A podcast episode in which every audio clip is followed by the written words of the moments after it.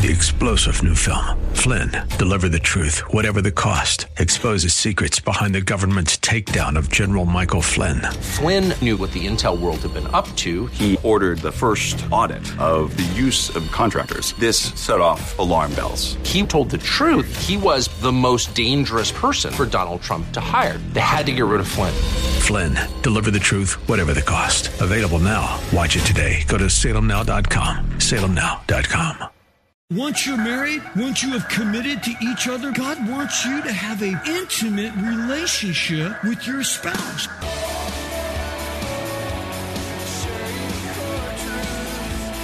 Welcome to Core Truth Radio, a radio ministry of Core Church Los Angeles with Pastor Steve Wilburn. Pastor Steve will be teaching the Word of God with truth right from the Bible. For more information, go to corechurchla.org. That's corechurchla.org. Now, here's Pastor Steve with today's Core Truth.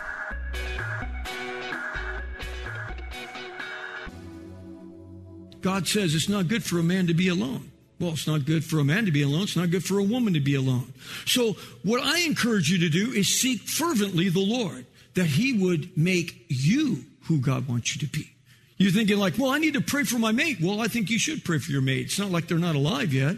Pray for them, but pray for you. Pray that you would be who they need you to be. That God, you would just deny yourself and that you would be that helpmeet, the completion for that other person. And, and if you're already dating someone and they're a non believer, or you're dating someone that isn't showing any desire for the things of the Lord, like, you know, they're uh, supposedly a Christian. Hey, don't judge me, bro. It's like, yeah, well, whatever. If they're not showing signs of a true and a solid believer, this is a great time to end that relationship. This is a great time to walk away from it. Because if you're dating, if you're evangelizing and you're dating, like hopefully they'll come to know the Lord, or you're dating someone who claims to be a Christian but they don't feel like going to church with you and what have you, this is just a sign of what it'll be when you get married. It'll even be worse. And once you get married, you are bound to that marriage until they die. So right now, before you're married, you can walk. Are they asking you to do things that you shouldn't do? Are you living in darkness? Are you living in sin? Have you started giving in sexually? Get away from that relationship because if they love Jesus, they are not going to cause you to fall. They're not going to cause you to sin before the living God. The Bible says in 2 Corinthians 6:14, "Don't be unequally yoked." What partnership is righteousness with lawlessness? What fellowship is light with darkness? And if you're already married to a non believer, you know, God, are you saying I can get out of this? No. it's like, God says to stay in that relationship. That has now become your personal mission field to love and encourage your spouse into a relationship with God. It's not going to be easy, as you already know, but it's God's will that you would live out his life and love in that relationship. And part of repopulating the earth that he was talking about is having a healthy sexual relationship with your spouse. Now, know this God never commanded anywhere in his word for us to not have sex. He never said that. God never said, don't have sex. He made us sexual beings. What he commanded us was to not have sex outside of the marriage relationship. That's what he said. He says, don't have sex until you come into a covenant relationship with a husband or a wife. A dating relationship is for this. It's to get to know the other person. It's not to fulfill your sexual desires. Some have said, but pastor, look here, you know, this is important. You know, uh, what if you know, what if I'm not sexually compatible with this person? I kind of need to try out the ground here first just to make sure that we're compatible. Uh, excuse me, are you a male? Is she a female? Trust me, it's going to work, okay? It's all going to work, okay? It's all going to work. You can talk about it. You know, you can talk about it and say, hey, you know, listen, uh, you know, this is probably something that's pretty important to me. Is, is this important to you? No, I don't ever want to do it. Maybe you need to move on to go somewhere else, okay? and, and just, you know, so you can talk about it, but you don't experiment with it because that is outside of God's will. But once you're married, once you have committed to each other before the Lord and to the state and you are legally married, God wants you to have a personal and an intimate relationship with your spouse. I mean, think about it. It's like, you know, as married couples, you know, we could go and we could, we could vacation together. We can go out to dinner together. You know, we can travel abroad. Let's take a cruise. Well, we can't do anything right now because of COVID. But anyway, but you get the point. Uh, we can do anything with anyone we want except for a sexual relationship. It is something that should be coveted only between a husband and a wife. And that's how God made it. 1 Corinthians 7 2 says, But because of immoralities, this is sexual sin, let each man have his own wife, let each woman have her own husband, and let the husband fulfill his duty what do you think his duty is there? Okay. Fulfill his duty to his wife. Likewise, also the wife to her husband. She should fulfill her duty. So, in the context of 1 Corinthians 7, he's talking about the sexual relationship.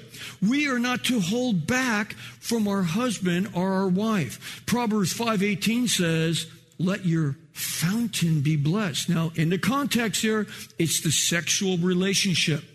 Let that fountain be blessed and rejoice in the wife of your youth as a loving hind and a graceful doe. Let her breast satisfy you at all times. Be exhilarated always with her love. His will is that we would have that intimacy with our husband and wife and not find that intimacy in someone else or in the world or in pornography or anything else. He wants us to have that with our mate. But moving on, in verse 2, God said that the fear of man would be placed in animals now. Listen, God has put a natural fear in animals. Now, every now and then an animal goes rogue and scarfs a human. Okay, it happens, okay? But for the most part, when you're out in the willy bushes, it's like you're going, animals hear you come and they take off. Why? Because God has put a natural fear. And it's good that He did. Because listen, animals reproduce much faster than humans do. And wild animals, listen, if it wasn't for God putting a fear in them, they might have scarfed all the humans. You know, we're seeing animals that are becoming extinct because we're killing them all. Well, if God didn't put the fear in animals, they might have killed all of us before we even had a chance to live. But that's what God did. And we're also told that man can eat all animals here, but not with the blood. Now, what does that mean?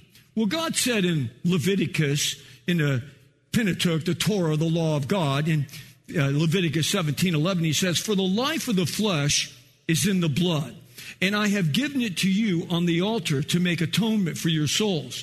For it is the blood by reason of life that makes the atonement. Now, in verse 4 here in Genesis 9, life is related to the blood. Now, the word life and soul are from the same Hebrew word, nephesh.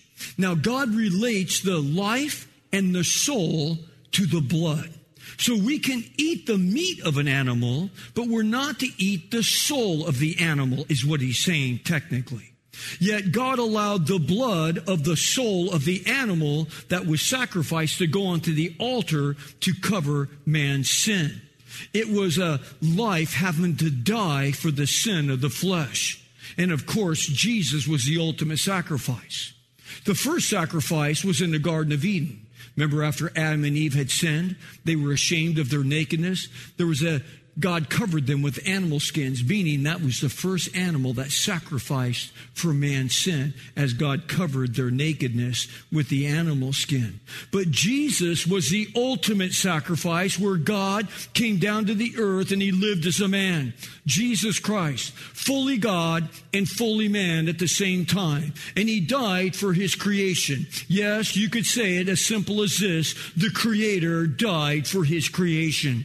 Yet, because we are allowed to eat the meat from animals, it doesn't mean that we have to eat the meat from animals. God also said at the end of verse 3 that he also gave us the green plant to eat. So, ladies, Eat your kale salads with pride. Yes. Then, of course, in verse 5 and 6, God speaking about the blood, the life of the soul, of the body, he shifted gears there really quickly and said that if a man takes the life of another man, then his own blood shall have to be shed for that. Now, here in this portion of scripture, God makes it extremely clear here to us that if someone murders another person, their own life needs to be taken because of that murder. Now, this does not include in times of war, where a righteous country is being invaded by an aggressive or invading country. We've seen this with Adolf Hitler in World War II. In all wars, you always have a psycho leader that wants to go out there and he wants to take control of everything and, and kill and ravish and steal and all of this. Well, we have every bit uh, have been given by God to defend ourselves. Even when we're defending ourselves from an assailant that comes into our home. Someone comes into my home, they're going to hear this first. then they're going to get a light that's on the end of my shotgun flashing in their face so bright that they're not going to be able to see. Then they're going to have one second to turn around. And if not, I'm sorry. You have to come pick up their DNA because I'm going to protect my wife and my family at any cost. Okay? So God gives these rights in His Word. For men are to govern men. And when you read the first few verses of Romans chapter 13, we are given that right to do that. But we're not talking about that here. What we're talking about is actual murder, where someone rises up and kills another human being. You know, that's why the Bible and the commandment says, Thou shalt not murder. Simply means this we cannot allow anyone out of an act of anger or discontentment to kill someone. He didn't bring back my lawnmower when I loaded my lawnmower. I'm going to kill him. Uh, uh, the guy just ran over my dog. I'm going to kill him. See, we can get angry and then we want to take someone's life for what they did. We cannot take the law into our own hands. And when someone does kill someone purposefully, like I just don't like you, I don't like you, I don't like the color of your skin, this, that, or whatever, it's like they are to be given the death penalty. That's what the Bible teaches. And that's what he states here in Genesis. This law that God gave to Noah happened right after God destroyed all life for their wickedness. Now, this is the foundation for all legal and governmental agencies for the future. The Bible says in Exodus chapter 21, verse 12, it says, He who strikes a man so that he dies shall surely be put to death himself. But as you know, there are many in our country that are against capital punishment. We have been taking it off the books. There's many states now that have completely taken capital punishment off. And the ones that still have capital punishment on their books, it's like they never enforce it. So, you know, someone killed radically, you know, murdered a whole family, killed the husband, the, the wife, and their children, and they've been given the death penalty, and, and he's sitting on death row. How long have you been on death row? 28 years. 28 years? Like, what? When the Bible instituted this law, it was like when you were condemned for what you did, it was marched out to the edge of the city and you were stoned to death. There's none of this. Oh, we're going to give you all this time. We're going to have your last meal. What would you like in your last meal? You know, oh, the filet mignon and lobster. No, you're not getting Froot Loops. You're not getting anything, okay? You're dying with an empty stomach. How about that? Because you're a dog.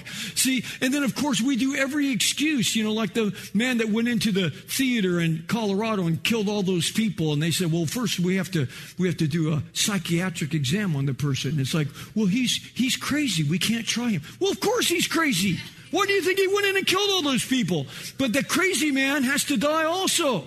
Okay, you don't just keep him alive for the rest of his life and let him get out of prison someday, okay? Now listen, I am not on a soapbox right here. I am teaching what the Word of God teaches. And when you disregard what God says, you end up with what we have here today. All these horrible crimes that are happening today. All of our cities are spiking in murders. And it all switched just in a matter of a few months. It's like everything is completely out of control right now. This is why the Bible teaches in Ecclesiastes chapter 8 verse 11 it says, because the sentence of an evil deed is not executed quickly, because you don't keep my law when it comes to executing people. He says, therefore, the hearts of the sons of men are given fully to do evil. And that's what's happened. It's like there's no fear. See, if everyone knew, like, man, if I kill that guy, they're going to arrest me. I'm going to be dead in 24 hours. I'm not going to kill someone. See, because I know that there's a huge price to pay. And that fear would go throughout. And you would understand. It's like, you know what? I can't, I, I hate that person. I want to take him out, but I'm not going to do it because I know that I'll lose my life. And see, it, the murder rate would plummet it, tremendously. But because we don't do that, and because we don't hold to God's law, that's why we have so much murder and anarchy in our society today because we have once again we have abandoned what God has said in his word thinking that somehow our way is a better way and because of this insanity thinking you think that we would have learned you think like oh gee we're all wrong here no we're getting even worse which brings up our second point a promise given. Let's read what it says here in Genesis chapter 9, picking up in verse 8. It says, then God spoke to Noah and to his sons with him, saying, Now behold, I myself do establish my covenant with you and with your descendants after you, and with every living creature that is with you, the birds, the cattle, and every beast of the earth that's with you, and all that comes out of the ark, even every beast of the earth. Verse 11. I establish my covenant with you and all flesh shall never again be cut off by water of the flood, neither shall there ever again be a flood to destroy the earth. And God said, This is a sign of the covenant. Notice how many times he says the covenant, the covenant, the covenant, which I am making between me and you and every living creature that is with you for all successive generations. Verse 13, here's the covenant. I set my bow talking about the rainbow in the cloud. And it shall be for a sign of a covenant between me and the earth. And it shall come about when I bring a cloud over the earth that the bow, the rainbow will be seen in the cloud. And I will remember my covenant, which is between me and you and every living creature of all flesh. And never again shall the water become a flood to destroy all flesh. And when the bow, the rainbow is in the cloud, then I will look upon it to remember the everlasting covenant between God and every living creature of all flesh that is on the earth. And God said to Noah, this is a sign of the covenant which I have established between me and all flesh that is on the earth. Boy, we have a big old, you know, gnarly rainstorm, especially when I lived on the East Coast, man. Thunderstorm, crash, burn, lightning, you know, everything. And then all of a sudden, it's over with, and then, whew, beautiful rainbow in the sky. And you're like, wow, that's God's covenant. See, I held back. I didn't keep it raining. I didn't get, it's like, that's my covenant. I'll never destroy the earth by water again. Yes, that is God's covenant. Notice again in verse 9 that God made this covenant with Noah and his descendants. That's us. For we have all come from Noah and his children. And what a great promise it's given to us that he is never, ever, ever again going to destroy the earth with water. So God formed a rainbow in the sky. A bow, it's God's eternal covenant, eternal promise that states, I'm never, ever going to destroy the earth and humanity by water again. Yes, it's a perpetual, symbolic reminder of God's promise but like we read in 2 Peter 2 7 earlier, the next judgment is reserved for fire. God will destroy this earth with fire next time. When we go into the apocalypse, once the rapture of the church happens and we are taken away, then there's going to be seven years of tribulation and there will be fire that comes down on this earth and it will be destroyed until Jesus Christ comes back at the second coming with us in the clouds in the air and he sets his foot down on the Mount of Olives and makes a new heaven and a new earth. Yes, it will all happen just like he promised. That's why it's so important for us, you and me, as believers. This is why it's so critical to spread the good news of salvation in Christ by personally sharing this message of hope and salvation with all those who have embraced sinful lifestyles, which in this city is almost everybody, right? You know, if they've rejected Christ as their Savior, we need to share with them. Because if we don't share with them, who will? We are the generation of people that are responsible for this generation. No one else is here to share with them. First, we looked at a command to heed here today. We looked at the repopulating of the earth. We looked at eating meat and the green vegetables of the earth, along with capital punishment for those that murder people. Then we looked at a promise given the establishment of the rainbow as a covenant between God and man, that God would never destroy the earth by water again. And he called it a covenant seven times in verses 9 through 17. It is kind of odd, though, how the homosexual group, the LBGQT, and, you know, have embraced the rainbow as their sign of freedom and who they are. It's like, do they recognize that, that that sign of the rainbow was a sign of God's ultimate destruction on humanity that lived in sin and didn't obey God's laws? Now listen, I am not, you know, homophobic, you know, by any stretch of the imagination. Because when Jesus died, he died for every fornicator, every thief, yeah, every lying, cheating dog, uh, and every homosexual. He died for every adulterer. He died for everyone. But when we come to know Christ as our Savior, we have to turn from our sin. And it's like homosexuality in the Bible is sin. Just like me, I was a fornicator, and when I came to know Christ, I had to repent of being a fornicator, and God forgave me of my sin, and God can forgive anybody of any sin that they've ever done. And by the way, the person that murders someone who should have their life taken, they can repent of their sin and go to heaven. They still need to die for what they've done, but they can still go to heaven if they truly repent of their sin.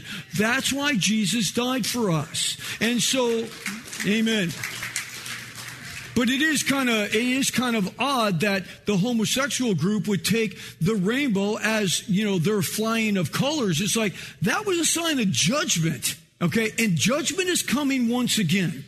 And it's like, I just, everyone needs to repent of their sin and come to know Christ. And the only reason I say that is because there's a lot of homosexuals in our world today. And I want them to know. And this is what the truth is. People don't want to speak the truth. You know, people are not tolerant anymore. People are like, they want to bash your head. You're going to believe the way that we believe, or we're going to torment you and make your life miserable. But true love, getting back to 1 Corinthians 13, true love bears all things and speaks the truth.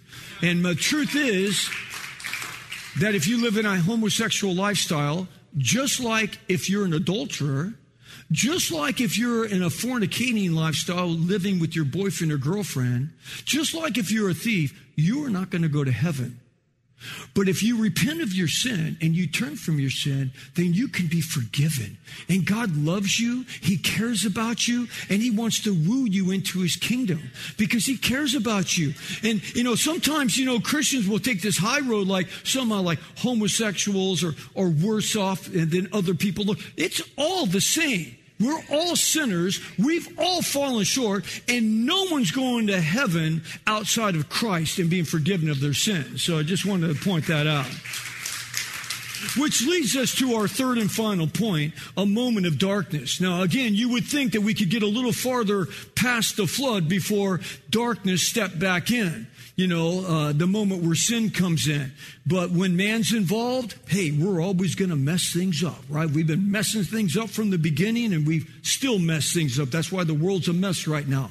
But let's read what he has to say here in Genesis chapter 9, picking up in verse 18. It says, Now the sons of Noah who come out of the ark were Shem, Ham, and Japheth. And Ham was the father of Canaan. That was his son. And these three were the sons of Noah. And from these the whole earth was populated. And Noah lived 350 years after the flood, so all the days of Noah were 950 years and he died. Wow, that's living a long time.